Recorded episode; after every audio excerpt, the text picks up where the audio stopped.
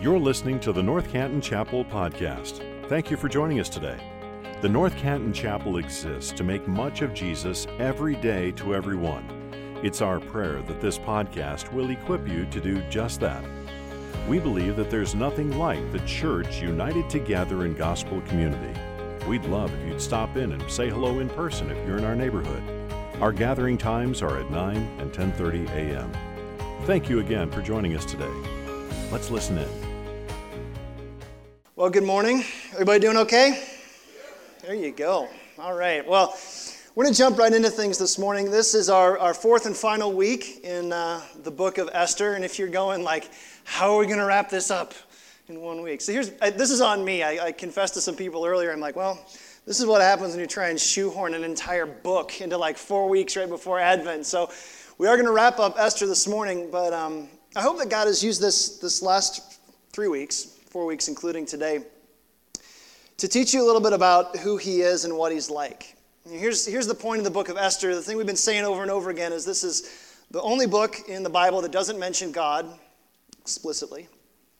It's one of the places in Scripture where he seems completely non existent, like not even on stage, not even back in some control booth like some Wizard of Oz behind a curtain somewhere pulling strings. Like, where is God? And I think that's the power of the book of Esther, really, is that's a question that we ask so often in life, isn't it? Like, where is God? What is He doing? Are you in control? Are you sovereign? Are you good? And Esther just hovers in and out of these questions in her story over and over again. I think Esther is just such a powerful book for us in these days. And God's used this book in the last month to teach me a lot because I ask those questions too. And I know so many of you do as well. And so we're going to jump right into Esther this morning. But as we do, I just want to ask you a question. And this is going to be one of those like weird introspective questions. You're just going to have to get comfortable being with yourself for a minute. Don't you want to believe that the wrong could be made right? Don't you want to believe that behind all these dark clouds that we see in our world, don't you want to believe that there's something behind there? So I think that is the standout difference of the Christian hope is not that we minimize these dark clouds and these things that happen in our world, not that we just go, eh, they're not that big of a deal, let's just kind of keep rolling, or, eh. But that we actually believe that behind them, underneath them, around them, is still a God who is working for our good. I think that's really the crux of the difference, and it's where Esther wants to drive us this morning. So, if you got your Bible, go ahead and turn to Esther chapter 7. We're going to get right into it in a minute. But if you remember last week, we ended things a little bit on a cliffhanger. Haman, who is the villain in this whole story, who's plotted the annihilation of God's people, who's working against Esther and working against King Xerxes, this Persian king who does not know the Lord. Haman's wife has just made this slightly eerie prophecy over his life to say, hey, if, if Mordecai is of the Jewish people, dude, you're not going to win. And so we've left things in the middle of a conversation. We had to hit pause last week. So, with his ears ringing in fury and his heart pace quickening in fear, a cloud over his head and a hollowness in his heart, his image cracking and his plans falling, a knock comes to Haman's door. Someone is looking for him. This is Esther, actually, chapter 6, verse 14. It's right, right before chapter 7. Here's what it says While they were yet talking, so this is Haman's family and closest friends, the king's eunuchs arrived and hurried to bring Haman to the feast that Esther had prepared. Now remember, she's already done this before. This is kind of like round three. Is she going to step up? And so the king and Haman went in to feast with Queen Esther. And you kind of have to wonder with this negative word from his wife hanging over his head, if he sat down a little more quietly this time, maybe he was a little bit more alarmed. Verse 2 And on the second day, as they were drinking wine after the feast, the king again said to Esther, What is your wish, Queen Esther? He said this before. It shall be granted to you. What's your request? Even up to half my kingdom, it shall be fulfilled. Well, this sounds familiar. It's the exact same thing he said yesterday and the day before. And you got to kind of wonder, like, what is Xerxes thinking she's going to say? Like, another feast for me? I must be pretty awesome, right? Because Xerxes is a king with a little bit of an ego problem. But then, with the pressure building and building, and Esther's soul about ready to burst, she squares up, steps up, and speaks out. And here is this pivotal moment that this entire book has been waiting for. Verse 3 Queen Esther answered, If I have found favor in your sight, O king, and if it please the king, let my life be granted to me for my wish, and let my people for my request. For we've been sold, I and my people, to be destroyed, to be killed, to be annihilated. If we've been sold merely as slaves, men and women, I would not have been silent, for our affliction is not to be compared with loss to the king. So, with those words, pleading for her life, Esther does four things. First, she reveals her Jewish identity, something that she's kept hidden for seven years at this point. Think about that. She pleads for her own life, something that would have taken Xerxes' breath away. And then, in a leadership masterstroke, she pleads for the life of her people. File that away. We're going to come back to this. And then she reveals the reason why they have so much cause for danger. She says, We've been sold to be destroyed, to be killed, and annihilated, lifting the exact words from Haman's edict a couple chapters earlier, if you remember that. The ink is barely dry on Xerxes' declaration to annihilate the Jewish people. And here comes Esther saying, Hang on. Now, think about this. This is incredibly bold. It's also potentially suicidal because remember, Vashti, who was Queen 1.0, you remember her, she came in. King says, Hey, Queen, I want you to um, walk in front of all of my guys here. Show how beautiful you are. And she says, eh, I'm not going to do that. She gets deposed and she's permanently banished from the king's presence. Can't even come around him, can't even see him the rest of her life. That was Vashti, Queen 1.0. And then here's Esther saying, Hey, not only am I not going to do you made a big mistake, Xerxes. You've done something that you don't understand. But behind that, there's another angle to this that we've got to see. Because here's what she's implying Not only is this a problem for me, but King, somebody outfoxed you. Somebody got you to sign something you didn't want to sign. Somebody's working against you. Somebody is undermining your authority, King. And that's the kind of stuff that drives Xerxes crazy. So he presses in in verse 5. Here's what he says. Then the king said to Queen Esther, Who is he? Where is he? Who has dared to do this? Literally, whose heart has thus filled him? If you got the King James. And then Esther says, A foe and an enemy, this wicked Haman. And then Haman was terrified before the king and the queen. Busted. But it's all out in the open now, and Xerxes' like tense and terse, like staccato questions capture the tone of this room. Who is he? Where is he? Whose heart filled him to do this? Like, oh gosh. And Haman's sitting there, hearing the whole thing go down. Holy smokes, what's going to happen to me? So let's leave this tension in the air for a second. I want to give you a little piece of historical background just to give you some context as to why Haman has reason to be so terrified of this king. So Xerxes kind of has a thing about loyalty, right? You haven't picked that up by now. If you're not with me, you're against me, and if you're against me, you better watch your back. So, a couple years earlier, Xerxes is busy invading the kingdom of Greece. Remember, we talked about that, where he goes out in the middle of the sea and whips the sea for its disobedience. Okay? This is Xerxes, incredibly emotionally stable, rational person. Along the way into Greece, he meets somebody named Pythius. Pythius, okay? Pythius was a gold miner in the ancient world. He was the second most wealthy person in Persia, second only to Xerxes. And Pythius sees an opportunity here. He says, ah, I can get on the king's good side. So he takes all of his gold that he's working and he diverts some of this funding to King Xerxes to help him conquer Greece. True story. And so Pythius kind of lives the rest of his life kind of going, man, one day I'm going to cash in on all this stuff for Xerxes.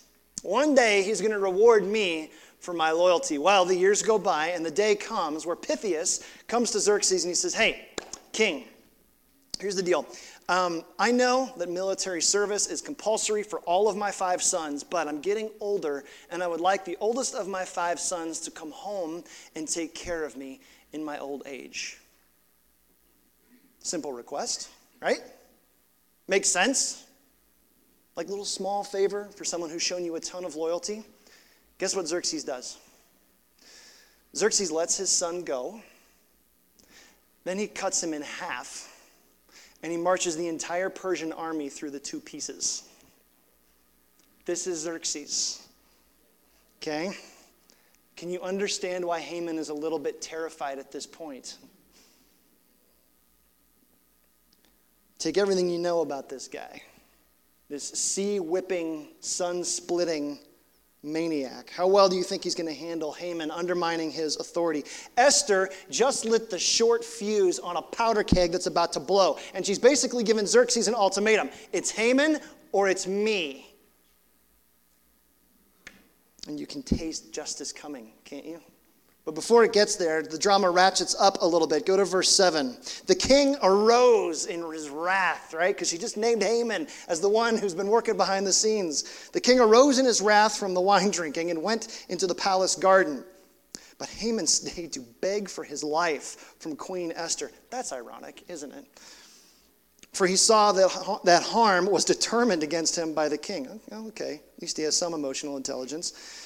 The king returned from the palace garden to the place where they were drinking wine as Haman was falling on the couch where Esther was. And the king said, Will he even assault the queen in my presence, in my own house? Rutro. And as the word, or as, as the word left the mouth of the king, they covered Haman's face. So what's happening here? Xerxes, red eyed and fuming, heads to the garden. Can't really say why. It could be because he needed to clear his head. Probably not likely because Xerxes is used to making decisions when he's angry. Could be to strategize about where Haman's pieces are going to go. That's likely. But most likely, Xerxes realizes he's actually caught in a little bit of a pickle here. We've got to understand this to see what God does. Xerxes can't really go after Haman because of the edict that went out, because the, he signed it. Xerxes gave Haman his ring and said, Here. And so Xerxes approved of the whole thing. And so, how is he going to get Haman off of this thing? What is he going to do? He's kind of caught in a little bit of pickle, but timing is everything, and characteristically, Haman's cannot be worse. And so, resolved that Haman's got to go, Xerxes storms back into his courtroom to find Haman Ironically, realizing that his life is now in this little Jewish girl's hands. Haman falling on the couch, presumably on top of Esther. Quick background Persian courtroom etiquette dictates that if someone wants to speak to the queen, they can do it, but they can't get any closer than seven feet good little fact to have tucked away in the back of your imagination for this scene, right? This is like Xerxes' kind of way of going, hey, you can look, you can't touch. She's off limits. She's not yours. She's mine. And here's Haman practically on top of her. Game over. I don't know if you've caught this, but we'll read it more here in just a second. That Esther is referred to Queen Esther five times in this chapter, more than ever before, signifying that, yes, according to Mordecai's prophecy, she had come to this place for such a time as this. And now Mordecai has outmaneuvered him, Esther has outsmarted him, and so what comes next is probably unavoidable. Take a look in verse 9. Then Harbona, one of the eunuchs in attendance of the king, said, Hey, remember those gallows? that Haman had prepared for Mordecai, whose word saved the king, those are standing in Haman's house, 50 cubits high. And the king said, Done. Hang him on that. And so they hanged Haman on the gallows that they had prepared for Mordecai, and the wrath of the king was abated. Now, there's something we need to get around to this here. There's a little ironic detail. The final nail in the coffin of Haman's fate comes by way of false accusation. He wasn't sexually assaulting the king or the queen. He was just begging for his life. But what's the ironic detail in there is that what sentences him to death is the exact same thing that he accused the Jews of this false accusation that they don't obey the law. They're this weird people. And so poetic justice is about to be served. And if it ended there, we'd be okay, right? Like you go, hey, Mordecai promoted, Haman done, good, close the book. Let's move on to Advent, right? But there's more to it here. There's still a problem. And this is where the story really gets good to me.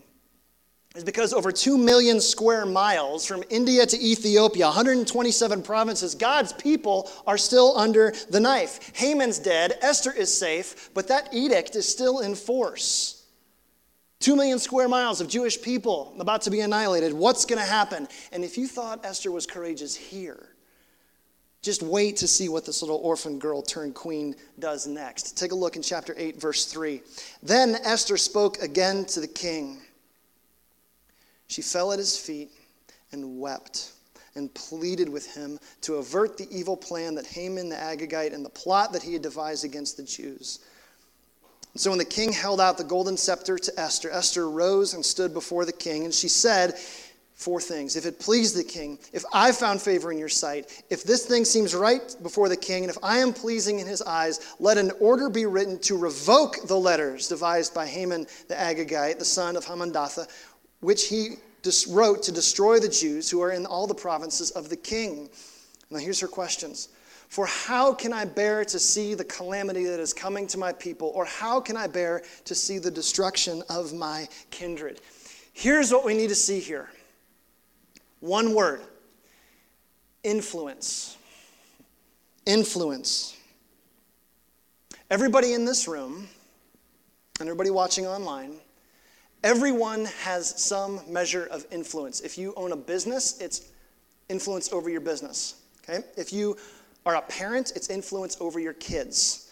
If you're a grandparent, it's, that, that influence extends to your grandkids. If you're a neighbor, your influence extends to your friends and your neighbors influence. Some of us have more, some of us have less. But here's the point the thoughtful Christian sees influence differently from the world in two very crucial ways. First way, whatever influence you have has been given to you by God. you may think you've earned it. You may think like you got there, you achieved it on your own, own steam. Not true. The truth underneath that is that whatever influence you have has been given to you by God. That's the first crucial distinction. Second crucial distinction with influence is that if God gave you your influence, He then has the right to say what it's for. This is His influence that He's loaning to you. And here's the insight whatever influence you have isn't for you. Whatever influence you have is for others. You exist in whatever position you have for someone else. We don't exist for ourselves. This is really clear right from this text. And this is Esther, at least in my opinion, this is Esther at her most courageous. First, Esther pleads for her life, and that's bold and that's courageous. But then she makes the riskier, tougher, ultimately game changing decision to extend her influence beyond her life to include the lives of her people. And she lifts Xerxes' eyes to see beyond just the palace walls, over two million square miles. Now, here's why that's risky. Is because at that point, the king could have said, You know, Esther, like, I'm glad you're safe because, you know, you and me, we kind of have a thing going on here. but this business about your people, that's a bridge too far. I, I really can't do that. You know, that's really going to embarrass me, Esther. I appreciate your boldness, but um, I'm done with you now. Uh, tell Vashti I said hi, right? That's what he could have done. So, what does he think of Esther's passionate plea? Verse 7. Then the king said to Queen Esther and to Mordecai the Jew, Behold, I have given Esther the house of Haman, and they have hanged him on the gallows because he intended to lay hands on the Jews. But you, may write as you please with regard to the Jews in the name of the king, and seal it with the king's ring. For an edict written in the name of the king and sealed with the king's ring cannot be revoked. New rule leave God's people alone. This from the mouth of a pagan king. Now, beneath the plot, here's what I want us to see God did not put you where you are so we can work your plan and keep yourself safe. God puts you where you are so you can work His plan, ensuring that others are safe. That is a big deal right from this text. Esther's greatest moment, her crowning achievement, the biggest thing she's ever done, has nothing to do with her. It's when she leans in, lifts her voice, lends her influence, and boldly says, Not me, them. She turns her life inside out. How many of us live with that kind of courage? I don't, most days. Just being honest. Like, especially in these days, right? My inner monologue, that little voice in the back of my head, is just going, God, just make sure everything is okay. And if you get to them, great.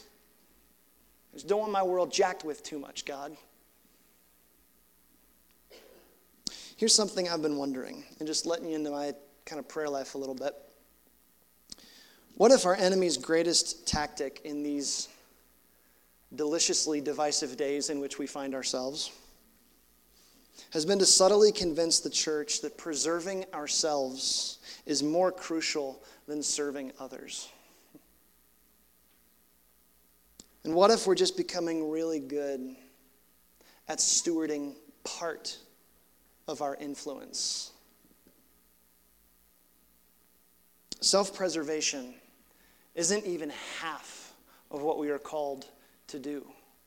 Because that's not courage. Courage is not standing up for myself when the world is against me. That's just self preservation. Courage is standing up for others when their world is against them. That's mission. That's what we're called to do. And in the coming years, what will we be known for? Will we be known for defending ourselves? Or will we be known at looking at a world at risk and courageously standing up, speaking up, and asking, Who else? Not just me. Who else? So, how's this turn out?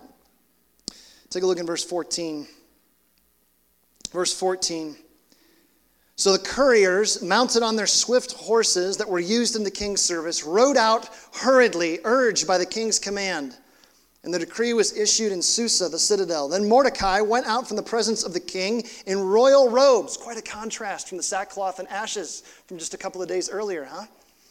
Royal robes, blue and white with a great golden crown and a robe of fine linen and purple. The city of Susa shouted and rejoiced, and the Jews had light and gladness and joy and honor.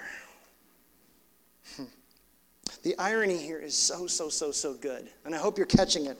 Haman falls before Esther to plead for his life. Denied, results only in pain. Esther falls before the king to plead for her people, request granted, and she finds her life's purpose. Before the first edict, Haman mourns in sackcloth and ashes. After this second one, he's got royal robes on. What a beautiful contrast. Chapter 4, the people grieve in four ways. They mourn, fast, weep, and wail. Here they celebrate in four ways there's light, gladness, joy, and honor. Everything that was is no longer. Everything that couldn't possibly be is. Everything that you absolutely thought would happen doesn't. And everything that we thought, God, could you possibly do this? He does it. This is the great thing. Even the day that God's people choose to celebrate, it's right there in the text.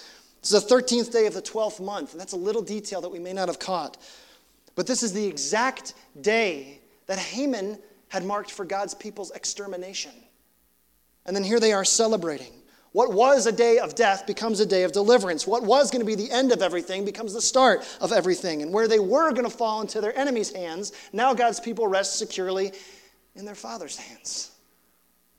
What's the point of all that? Here's Esther in a nutshell. Our God is the God of great reversals. Our God is the God of great reversals. Anybody else thankful for that? Like, this is just what our God does over and over and over again. This is his story. Think about in the Old Testament what's Joseph's life about? Joseph's wrongfully accused, sold into slavery, gets, I mean, like a good chunk of his prime years apparently wasted. And then he gets to the end of it and he has this wonderful perspective where he says, What you intended for evil, God worked for good. This great reversal. You see this all the way in the New Testament. You go to John chapter 4, this woman at the well, and you see it over and over and over again. This woman who says, I'm a sinner, I know it, you know it, Jesus knows it, he loves me anyway. All of a sudden, things start flowing the other way. This is Paul dragging Christians out of their home by their hair and killing them, and then the next minute, he's planting churches. What is that? This is you, and this is me. We're an object of wrath, and then we become an adopted child. We're lost and alone, drifting through life, and then we're brought near, and we're given hope, and then we're given purpose. This is just what our God does. Our God is the God of great reversals. And so here's where we're going to go next for the next 12 minutes or so. Before we close the book on Esther, there's kind of this like table clearing feeling where it's like, okay, what else didn't we get to? And so you just got to go like everything that didn't make it into the mixing bowl, okay? So here's what I want to do I want to give us five principles from the book of Esther that I want to help, and I want to use to help frame our thinking in these days. Five principles that um, I believe come right out of this text that we need to understand. Principle number one God is unstoppable. And you've seen this over the last couple of weeks. As a book, Esther plays a lot with the emotion of fear, doesn't it?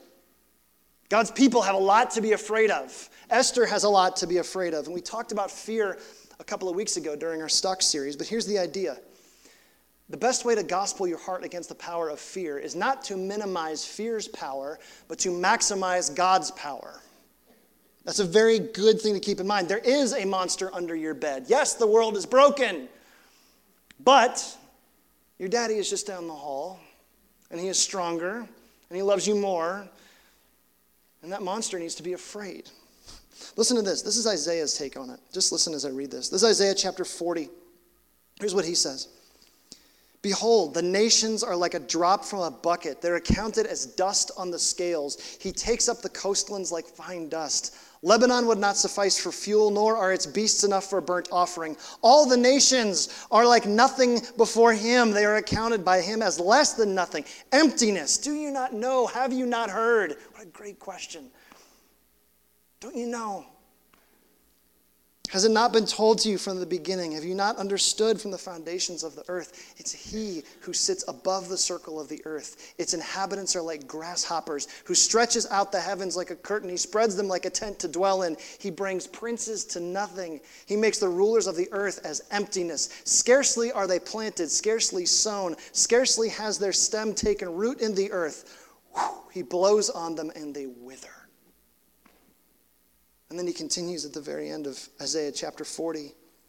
He says, Why do you say, O Jacob, and why do you speak, O Israel? Put your own name in there.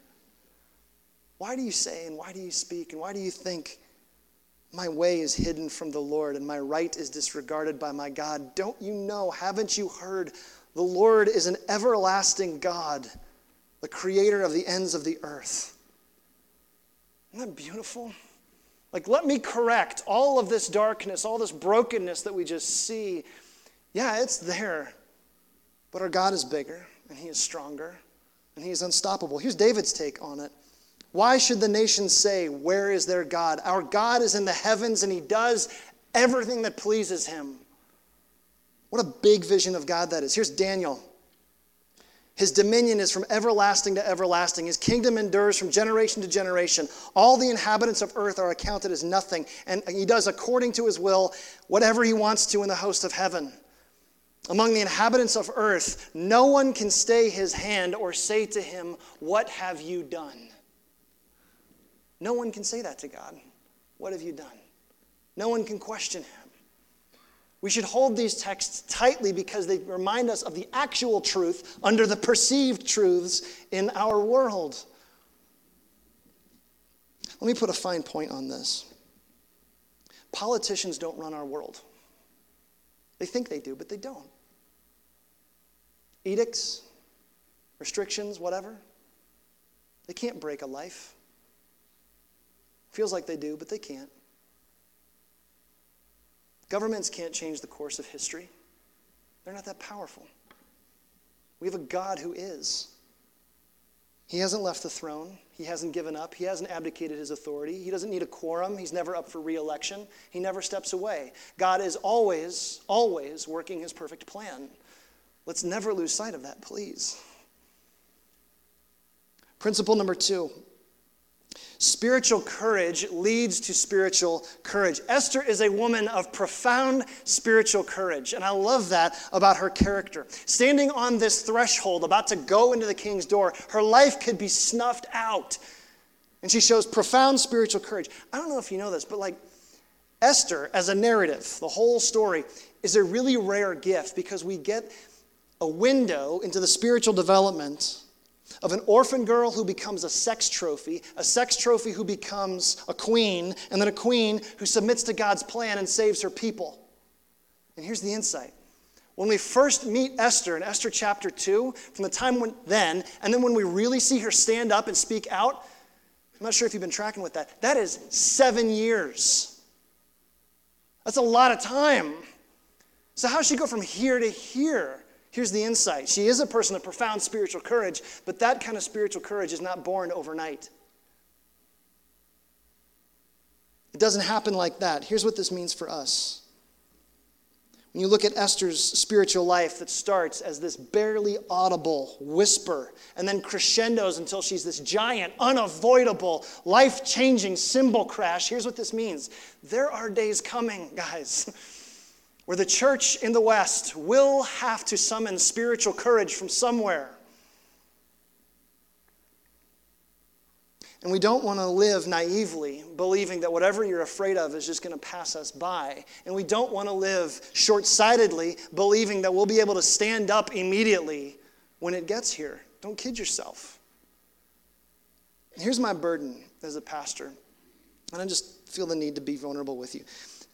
To represent Christ in the coming years is going to require a commitment to truth that is deeper and a commitment to love others that is wider than many Christians are currently capable of.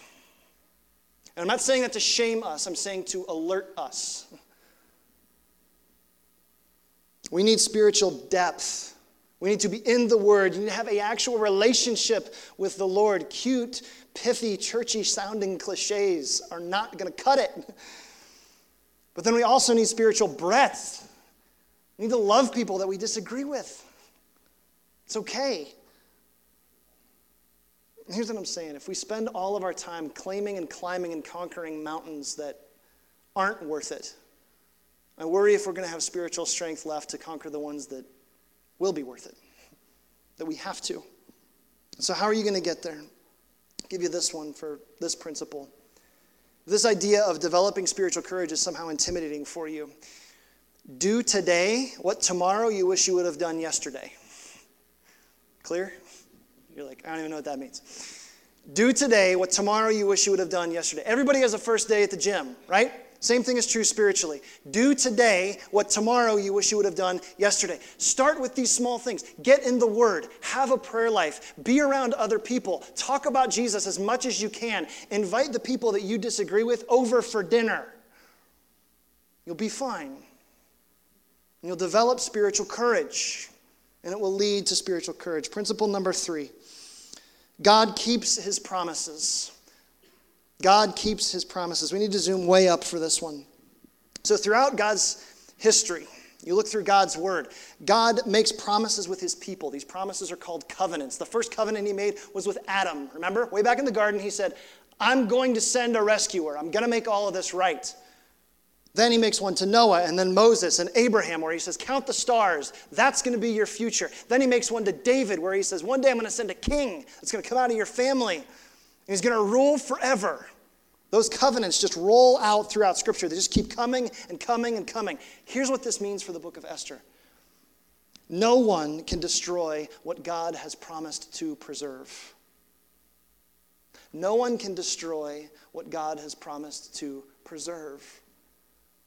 Whether he's obvious and out in the open splitting a sea, or he's behind the scenes of a Persian bedroom, whether his people are at home in Israel or they're 900 miles away in Persian exile, whether they're at peace with their neighbors or they're living as slaves, God is always working to keep them, sustain them, and show them that He loves them. There's nothing He won't do for them, there's no place He won't go for them.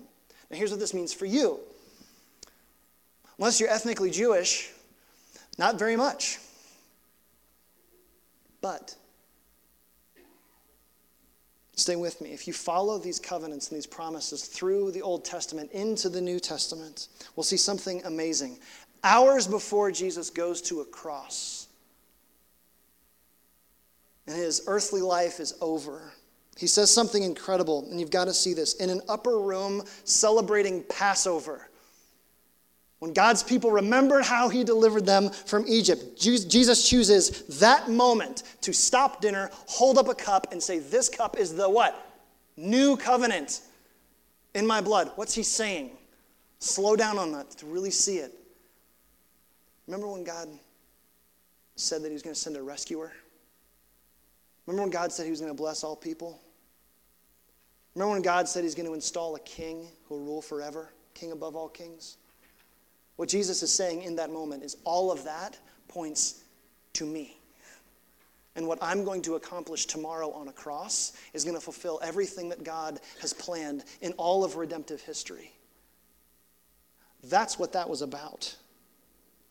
And if God has been faithful to his people then, lost as they felt, he'll be faithful to you now. One reason Christ and Christ alone. No one can destroy what God has promised to preserve. If you're hidden in Christ, God cannot not be faithful to you. If you're hidden in Christ, He will never leave you. If you're hidden in Christ, He will always sustain you. No one can destroy what God has promised to preserve. Leads to principle number four Jesus is a king like no other. Xerxes is a chump. you know that? And I get it. Like, we're reading through here, and you're like, how can this guy, this bozo, this like terrible person. How can he lead the world? How could God let this happen? For all his sea whipping, harem filling, sun splitting swagger, he's just the king. He's a big king. At the time, he's the biggest king in the ancient world, but he's just a king. Aren't you thankful that he's not the king? In his commentary on Esther, Iain Duguid puts it like this. I just want to read this to you because this is amazing. King Xerxes is ignorant, shallow, fickle, and weak. He can be manipulated. He has no concern for anyone except himself, no morality except his own personal interest. But, now get this we have a king who doesn't need to be manipulated or cajoled to do what's right. Our king does what's right because he himself is righteous. We have a king who, instead of being consumed with himself and his own interest, has staked his name and his reputation on people who he always calls his own, even when it is costly for him to do so. We have a king who, far from inventing charges against us, took the charges that we rightfully incurred against him as we ought, and he took them on himself. Guys, we got to see this. There is more gospel in Esther than maybe you've ever thought before. Esther is like the gospel's shadow. Like you see Jesus working, you're like, oh, was that him? You catch him out of the corner of your eye, you're like, oh, wait, what was that? He's not clear yet. But let me fast forward. Revelation 4. This is at the end of all things. Jesus moves out from behind the curtain and he moves out into the clearing, and here's what it says Worthy are you, our Lord and God, to receive glory and honor and power, for you created all things, and by your will they existed and were created. Worthy are you to take the scroll and open its seals, for you were slain, and by your blood you ransomed for pe- people for God from every tribe, language, and people and nation. And you have made them a kingdom and priests to our God. They shall reign on the earth. Worthy is the Lamb who was slain to receive power and wealth and wisdom and might and honor and glory and blessing. That's what's coming. Because we all see kings. But the question that I have to ask you is you, do you know the king? Does he have your heart? Does he own you? Do you belong to him? Do you live your life for him? He's a king like no other. The choir is going to come out in just a minute, and they're going to sing a song called Is He Worthy? But before they do, I want to ask you this last principle, principle number five. And this is the biggest point of it.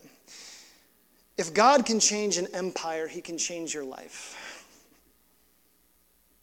Esther does end in this place where you go like, well, what was that all about, God? What am I actually supposed to get out of this? I got a different view than maybe I had of you. I looked at you more sovereignly than maybe I had before. But we have to land at this point that if God is so sovereign, He can change the direction of an empire, He can change the direction of your life. And some of you need to hear that right now. Because maybe your life is headed in the wrong direction and you're tired of it and you just don't know what to do about it. Maybe your life flows all about you. And you do really good. You don't make it look bad, you know. But maybe people serve your ends rather than you serving theirs. Maybe your life is just stuck somewhere, and maybe you don't have a direction, and maybe it's just sitting in stagnant water. Maybe there's old addictions that just keep coming back, and you're tired of it, but you don't know what to do about it. And so here's what I want to invite you to do as we wrap up Esther and turn our hearts going to be sitting for this song. And I just want you to listen as they sing and play.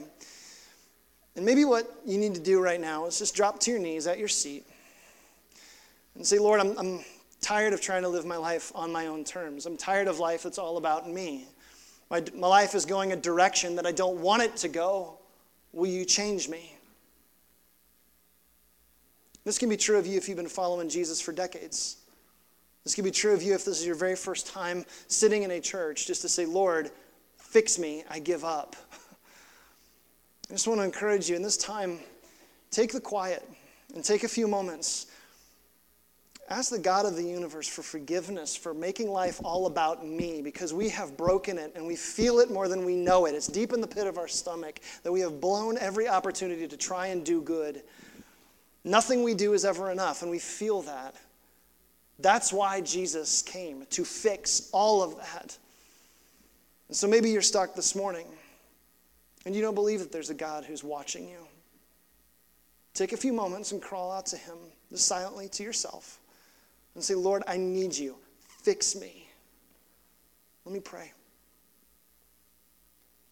God, we come to you and the confident hope that you hear us, not because we are good or because we are worthy or we have anything to bring you, God. You control heaven and earth, and so you control our lives. You know everything about us, and you love us anyway. So, Father, we ask for your help. And in these moments, God, would your spirit move? Would your spirit work to do what only you can do? We look at our broken world and we feel so helpless and hopeless and alone and afraid. Father, would you bring us comfort and courage in these days? Because of what you have done, you alone are worthy. And we say thank you, thank you for the cross. In Jesus' name, amen.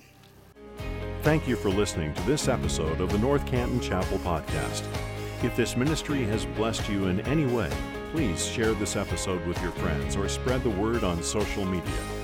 If you subscribe and leave a five star review, it goes a long way to helping us make much of Jesus every day to everyone who hears these podcast episodes. You can also donate to this ministry at ncchapel.com forward slash give. Thanks again for joining us. May you go out into your places and spaces, making much of Jesus every day to everyone.